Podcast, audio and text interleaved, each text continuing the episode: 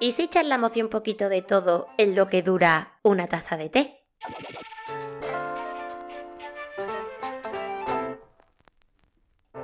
Bienvenido, bienvenida a una charla con té. Mi nombre es Aida y en la taza de té número 42 vengo a charlaros sobre qué es eso de trabajar en un crucero. Trabajar en crucero no es algo que te encuentres así por las buenas cuando entras a InfoJobs. Es una oferta de trabajo recóndita que normalmente suele ir de boca en boca y no es algo que necesite demasiada publicidad para tener bastante personal dispuesto a entrar a trabajar allí. Es algo incluso que no caes que existe hasta que alguien te lo cuenta y nadie o muy poquita gente sabe cómo funciona la vida de a bordo. Es difícil entender la vida allí dentro y depende de tu puesto que así la experiencia sea más o menos placentera, ya que existen unas jerarquías que no se ven. Hace tiempo en el episodio 11 de la primera temporada, fijaos si ha llovido, titulado ¿Por qué no es tan importante tener el trabajo ideal? Os di una pincelada de lo que para mí fue mi experiencia de a bordo y a muchos os interesó saber un poco más. Os prometí contaros con más detalles al respecto todo lo que supuso para mí esa experiencia, así que sí, hoy es el día para contaros qué es eso de trabajar en un crucero.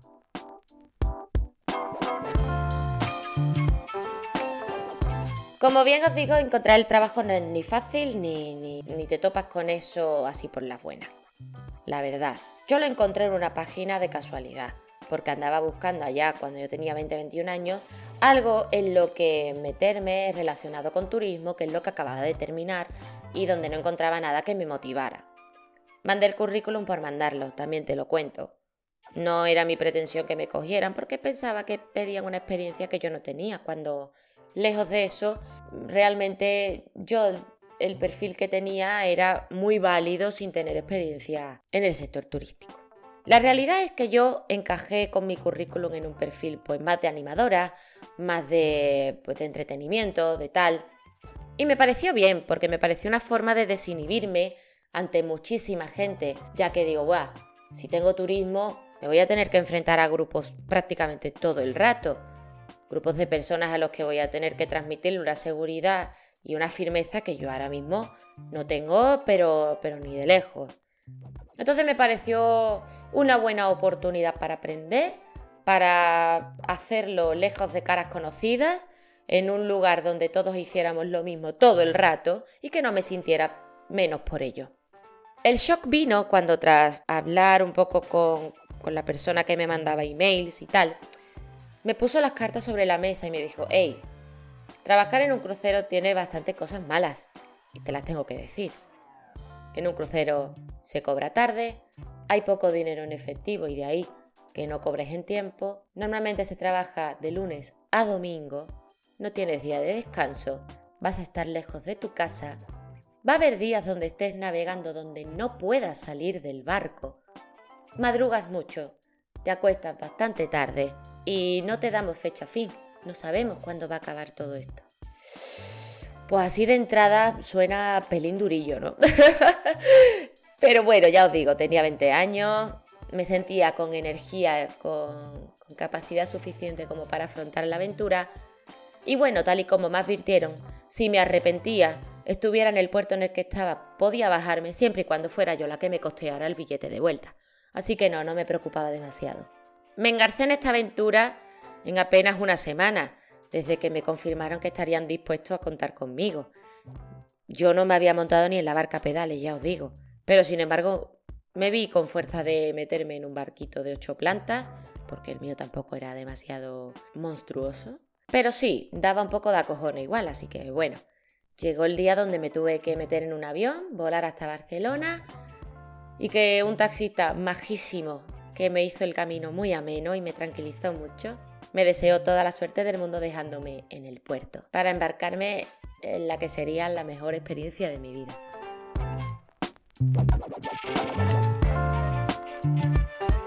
Una vez allí me recibió un chico majísimo al cual no tenía ni idea de que iba a querer tanto en tan poquito tiempo, Luciano, un brasileño con, con mucha soltura, muy salamero, que me hizo la entrada y la llegada muy fácil. Él me confirmó, tal y como habían hecho anteriormente por email, de que toda la tripulación era mixta, pero había muchas personas españolas, al igual que la gente que se montaba en nuestro crucero. Era algo que la compañía llevaba por bandera para hacer sentirte en un ambiente conocido. No es lo mismo montarte en un, en un barco de habla inglesa o de habla alemana que en un barco de habla española, donde con, pues estés esa semana con todos tus nuevos amigos de crucero españoles, ¿no? Y eso te hace sentirte un poco más en casa, ¿no? Y era algo con lo que ellos jugaban mucho. Así que bueno, eso también me tranquilizó porque digo, jolín, pues no me voy a pegar todo el día hablando en inglés, que también es una pereza. Claro, cuando me meten después de esto e, en una habitación y la primera que me recibe es una filipina súper cómica llamada Edita, que me habla en un inglés chapurrero de la leche, pues claro, mm, me empieza a preocupar porque digo, vale, esta señora es filipina y habla el inglés de su tierra. ¿Cómo hago yo para comunicarme con mis compañeros si todos son así? ¡Socorro! ¿Qué pasa? ¿Qué hago? ¿Sabes? Fue como a cojones. Me explicó que tenía que firmar un montón de papeles, que lo que iba a ganar de fijo, lo que iba a ganar de variable, bla, bla, bla. Y dije, pues para adelante, sí, sí, yes, yes, y para adelante. Salí de esa oficina y todo lo que me encontré iba mejorando. No es que solo la inmensa mayoría de mis compañeros fueran españoles, o al menos casi todos eran de habla hispana, sino que además el equipo con el que yo iba a trabajar eran andaluces. O sea, ya sabéis que yo soy de Sevilla. Encontrarte gente de la tierra, yo creo que es la mejor cosa que te puede pasar cuando vas a un sitio súper desconocido que no tienes ni idea de dónde te estás metiendo, como me pasaba a mí, ¿no? La verdad que eso me, tranquilizó, me ayudó mucho. Fueron generosísimos desde el primer minuto, hicieron que me sintiera en casa. Y sin ellos seguramente mi experiencia no la podría contar tal y como la cuento hoy. Como bien os digo, me explicaron muchas cosas en ese email y tenía claro que mi puesto era el de entrar como animadora. Y además, entras, ¿eh? Entras a calzador te ponen tu uniforme, firmas como que lo has recibido, te lo plantas encima y te dices, hey, sube para arriba, que vamos a bailar. Te dices, ¿qué? Sí, sí, tú sigue a los compañeros, que seguro que te sale bien. Y tu jefa te está mirando, ¿sabes? En plan, pues vamos a ver si eres válida o no para, para este puesto. claro, tú tienes que dar lo mejor de ti. dices, Buah, voy a entrar bailando una canción chorra, menudo trabajo es este, pero no. No solo se trataba de bailar, se trataba de, pues eso, de recibir pasajeros, eh, hacerles sentir una bonita bienvenida, amenizar toda su semana, entretenerles con diferentes shows, hacer un poco de cómica de vez en cuando, otras tantas presentar espectáculos, hacer de su semana una semana divertida, bonita y que no faltara de nada. Por supuesto, eso incluía sacar excursiones, hacerlo de una forma amena y agradable para los pasajeros, para que no sintieran que, los estábamos llevando como si fuera rebaño. Y pues eso, era estar feliz todo el rato. Enfrentarse al papel de animador desde fuera es muy guay, pero uno no se siente animador todos los días, ¿no? Sobre todo si a ese plus le sumamos que, que bueno, que no estás en tu zona de confort o que estás en un país desconocido, con gente desconocida, pues a lo mejor eso implica todavía que, tengas días chungos y no tengas muy bien claro dónde refugiarte, ¿no? Es como que dices, Buah, ¿tengo que ser animadora 24/7? Pues en un crucero igual sí, igual sí. Te servirá como método de defensa y también como método de aprendizaje. Entenderás que aunque no sea lo más saludable del mundo, quizá el papel de animadora te salve muchas veces de esa presión de joder, que estoy aquí de lunes a domingo, ¿sabes? que, que tengo que estar aquí a huevo y, y, no me apetece. Y hoy tengo un día chungo y no me lo puedo permitir porque estoy rodeado de pasajeros todo el rato, ¿no? No sé, ese es un poco el rol. La vida de a bordo es monótona. Piensa que trabajar de lunes a domingo y que cada semana haya un público diferente no te exime de la pereza rutinaria de que todos los lunes hagan las mismas cosas, todos los martes también, todos los miércoles también, y así sucesivamente. Entonces, sí, mm, de lunes a domingo tienes un programa súper eficiente que repites una semana y otra y otra. Durante los casi nueve meses que yo estuve embarcada. Pereza de locos. Porque tienes que hacer el mismo chiste, el mismo día, de todas las semanas de tu vida a bordo. hasta que te baje y es como, vale, voy a hacer el chiste donde todos se ríen y tú te partes el carajo, pero, pero yo no, ¿eh? Yo no, yo estoy hasta las narices. ¿Eso quiere decir que el trabajo de animador mm, es una mierda? No. El trabajo de animador es muy bonito y se tiene que, que, saber llevar también, ¿no? Y hay que valer, ¿no? Para exponerte de esa forma tan vulnerable a todo. Pero es verdad que dentro de un crucero te puede pasar factura, porque dices, joder, otra vez lo mismo, tío. Otra vez el mismo juego, otra vez la misma broma, otra vez la misma gracia. Qué pereza, ¿no? Sí, es algo que funciona, pero qué rutina, qué, qué, qué taladro para la cabeza, ¿no? Entonces, bueno, a, pesar de eso yo me quedé con lo positivo y, entendí que tenía un trabajo bonito dentro del crucero junto con los compañeros de, pues, de la banda brasileña, la banda cubana, el ballet. Todos éramos un equipo de entretenimiento brutal en los que la gente confiaba para, eso, para, para pasar un buen rato contigo, echarse fotos, divertirse, fiesta de disfraces, fiesta blanca, fiesta no sé qué, y todo el mundo sabía que, en tus manos estaba su diversión y estaba garantizado, ¿no? Entonces era guay compartir momentos con, pasajeros que, te hacían pasar muy buenos ratos, que, me han dado muy buenas anécdotas, donde me lo he pasado muy bien, donde he podido llorar de risa en medio de mi trabajo sin, sin que pasara nadie, donde he aprendido a que perder la vergüenza y el sentido del ridículo te puede llevar a anécdotas brutales, que a día de hoy me alegro de, haberlas tenido conmigo, ¿eh?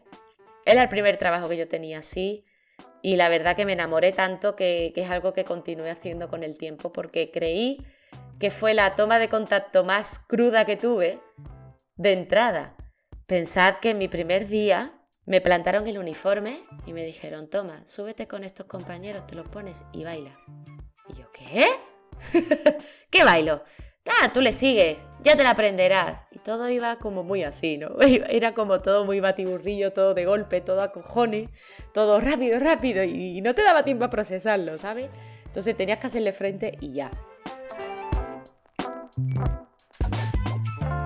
Los del departamento de entretenimiento tenemos unas cabinas de pasajeros que están adaptadas, no están mal, pero bueno, por H por B no se les puede dar a, la gente que paga pues bien porque suena mucho el motor del barco ahí, porque está estropeado el aire acondicionado y entonces pues pasan a ser pues del equipo de entretenimiento para que digamos estén más cerca de, los pasajeros y, se crucen por los mismos pasillos que ellos.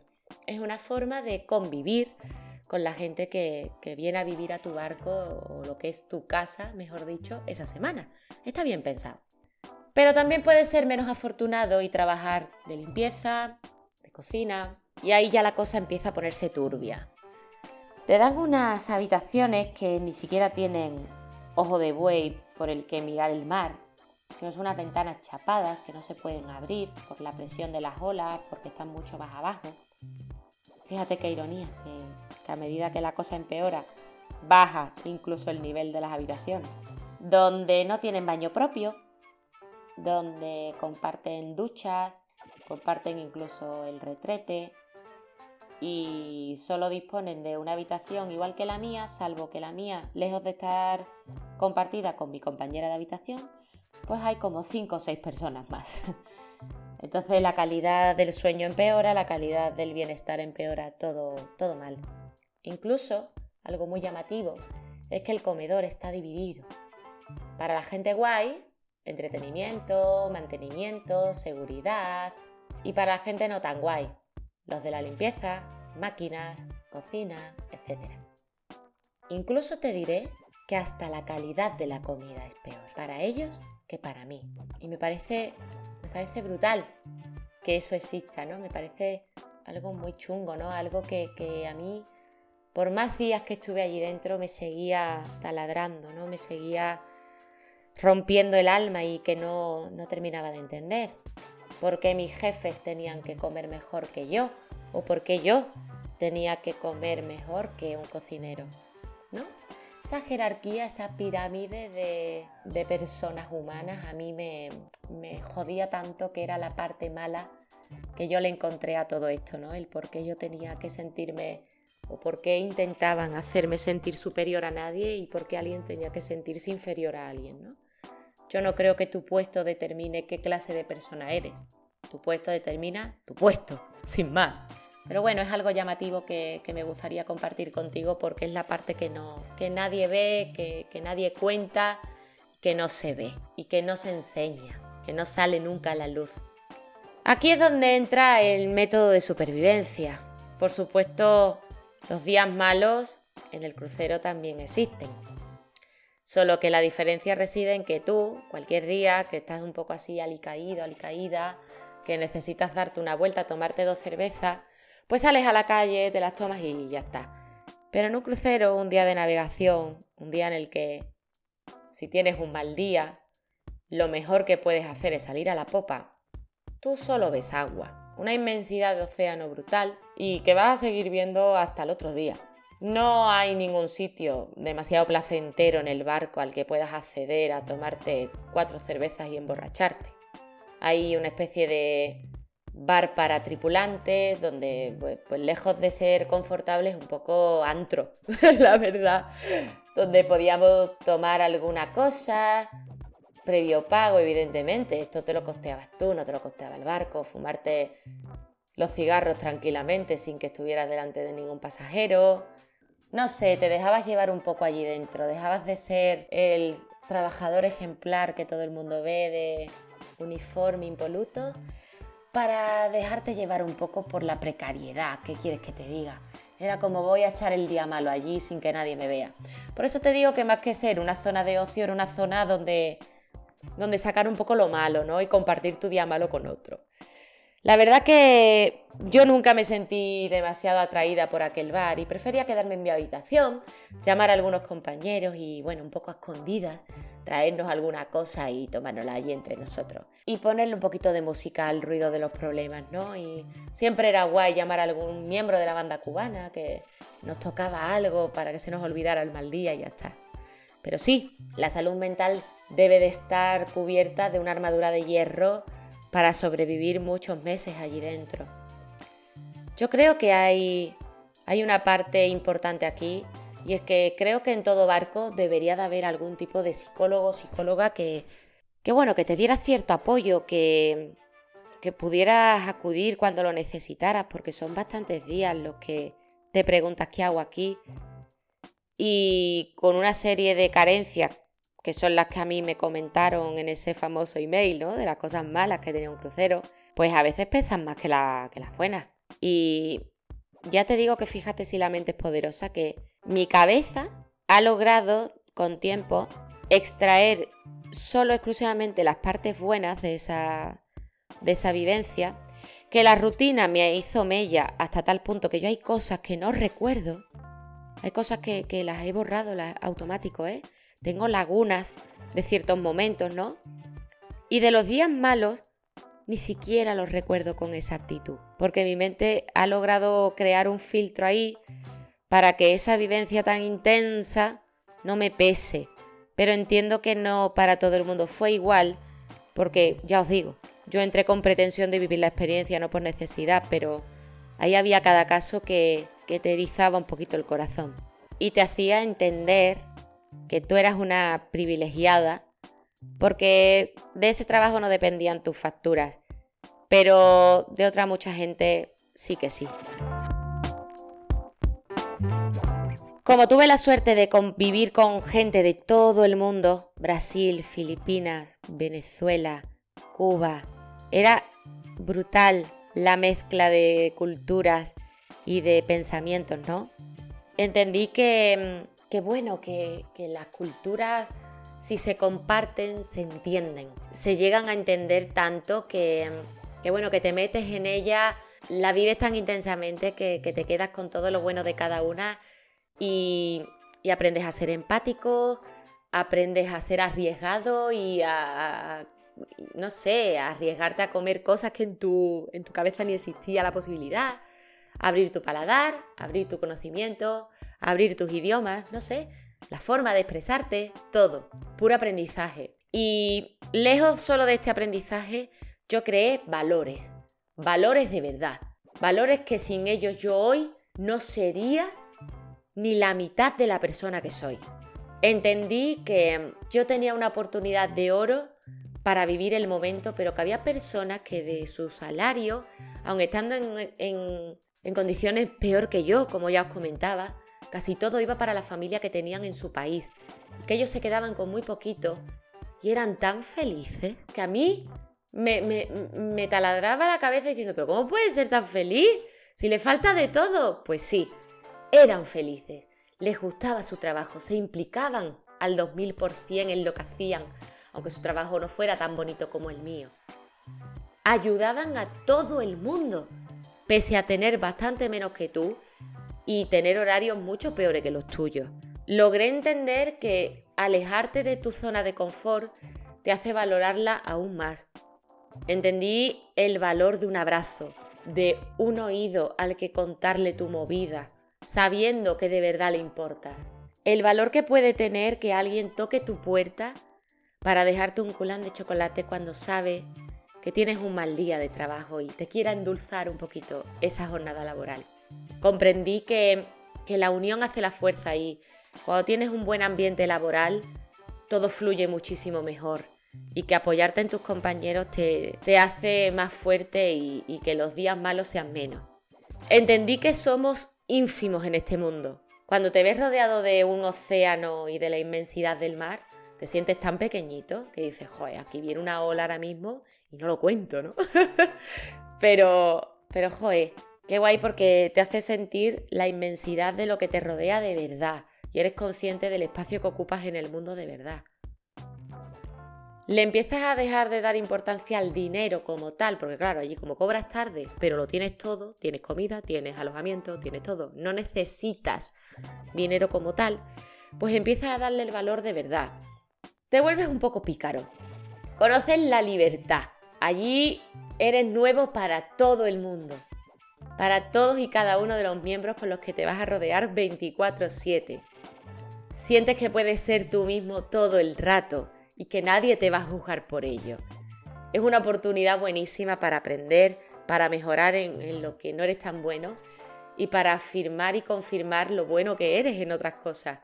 Yo aprendí eso y, me quedé con todo de lo bueno, lo mejor, para que cuando me bajara sintiera que había merecido la pena, que no había estado en un barco haciendo lo mismo todos los días, sin descanso y cobrando tarde sino que había vivido la experiencia que, me había hecho mejorar, desarrollar mi currículum, que me había desarrollado a mí como persona y que me había bajado más rica de lo que me subí, sin que eso tuviera que ver nada con el dinero.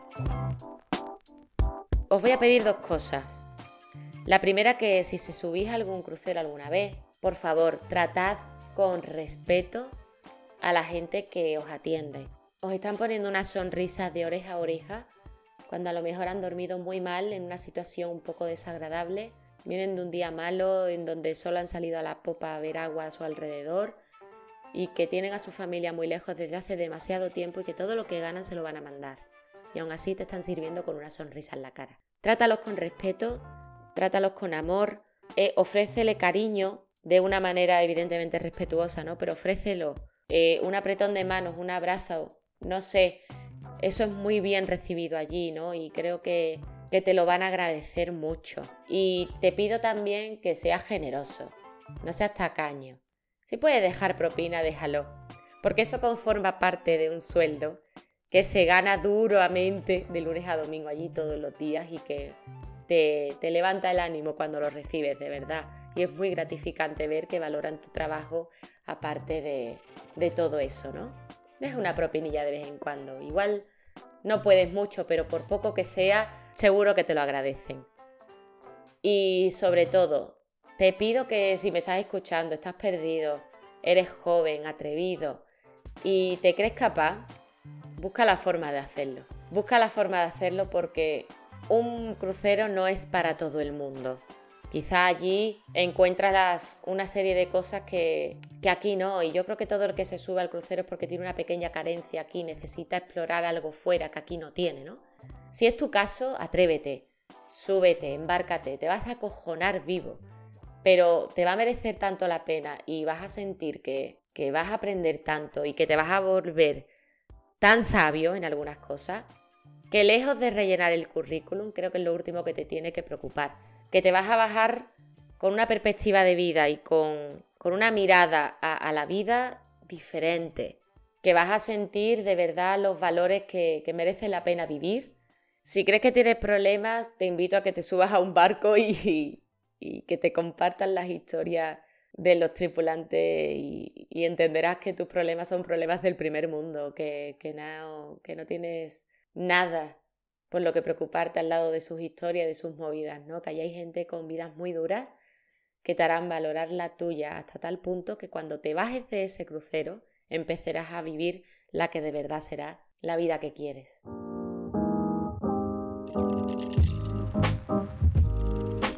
Gracias por compartir esta charla conmigo a través de tu plataforma favorita, ya sea Spotify, Evox, Apple Podcast Google Podcast, sabes que estoy en todas ellas. Y nos vemos en la próxima taza de té. Un beso.